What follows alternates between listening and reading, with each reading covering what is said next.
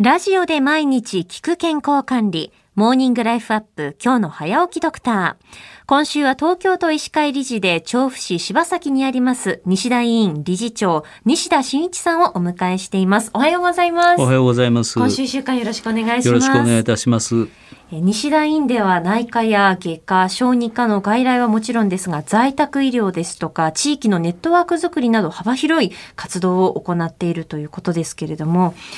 え、新型コロナウイルスの流行から1年経ちまして、通常の医療にはこうどういった影響が出てきましたか？はい。今、電話対応での診察なしでの長期処方といった受診抑制を行っているので、患者数は相当減りました。また電話での問い合わせ予約院内の動線の変更といった煩雑なアクセスによりましてですねなんとなく入ってはいけないようなネガティブなイメージを作ってしまったというところもあるかと思います。あやってみて実際にこううまくいった部分とこれもうちょっと変えなきゃいけないなっていうその課題に感じた部分って例えばどういったところがありましたか？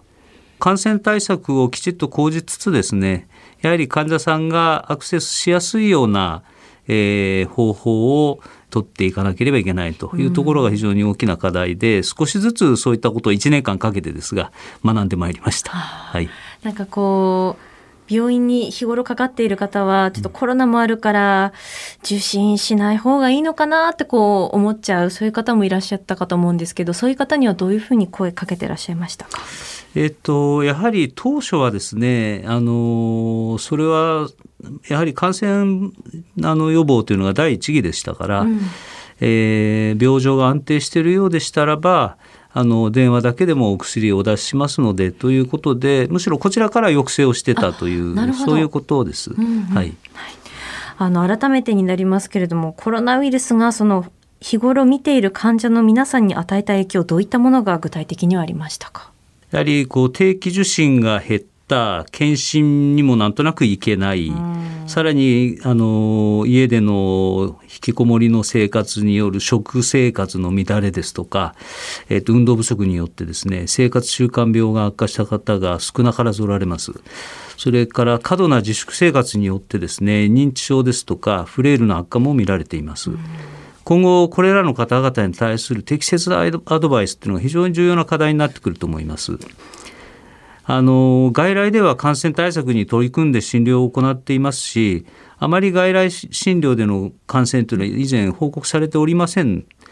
で1年間で感染対策のノウハウも積んできましたので、えー、必要な時に安心して受診していただければと思います。またお変わりのない方でもですね定期的な受診を徐々に再開していただきたいと考えております。よろしくお願いします。えちなみに西田院ではどういったそのコロナ対策というのを導入していきましたか？えっ、ー、とですね、昨年の2月頃からまず先ほどから申し上げているその受診抑制ですね。えっ、ー、と受診せずに、えー、電話だけで長期処方すると。いったようなことを行ってきました。はい、でさらにですねその後診療検査医療機関としてですね、えーと、新型コロナ感染症を疑う患者さんへの PCR 検査をですね、えーと、寺院で行えるように体制を整えました。えー、したがってですね事前に、まあ、そういう患者さんも来られますので、ええ、事前に電話の問い合わせをお願いしてさらに玄関口でのインターフォンで、えー、お話をいただいて、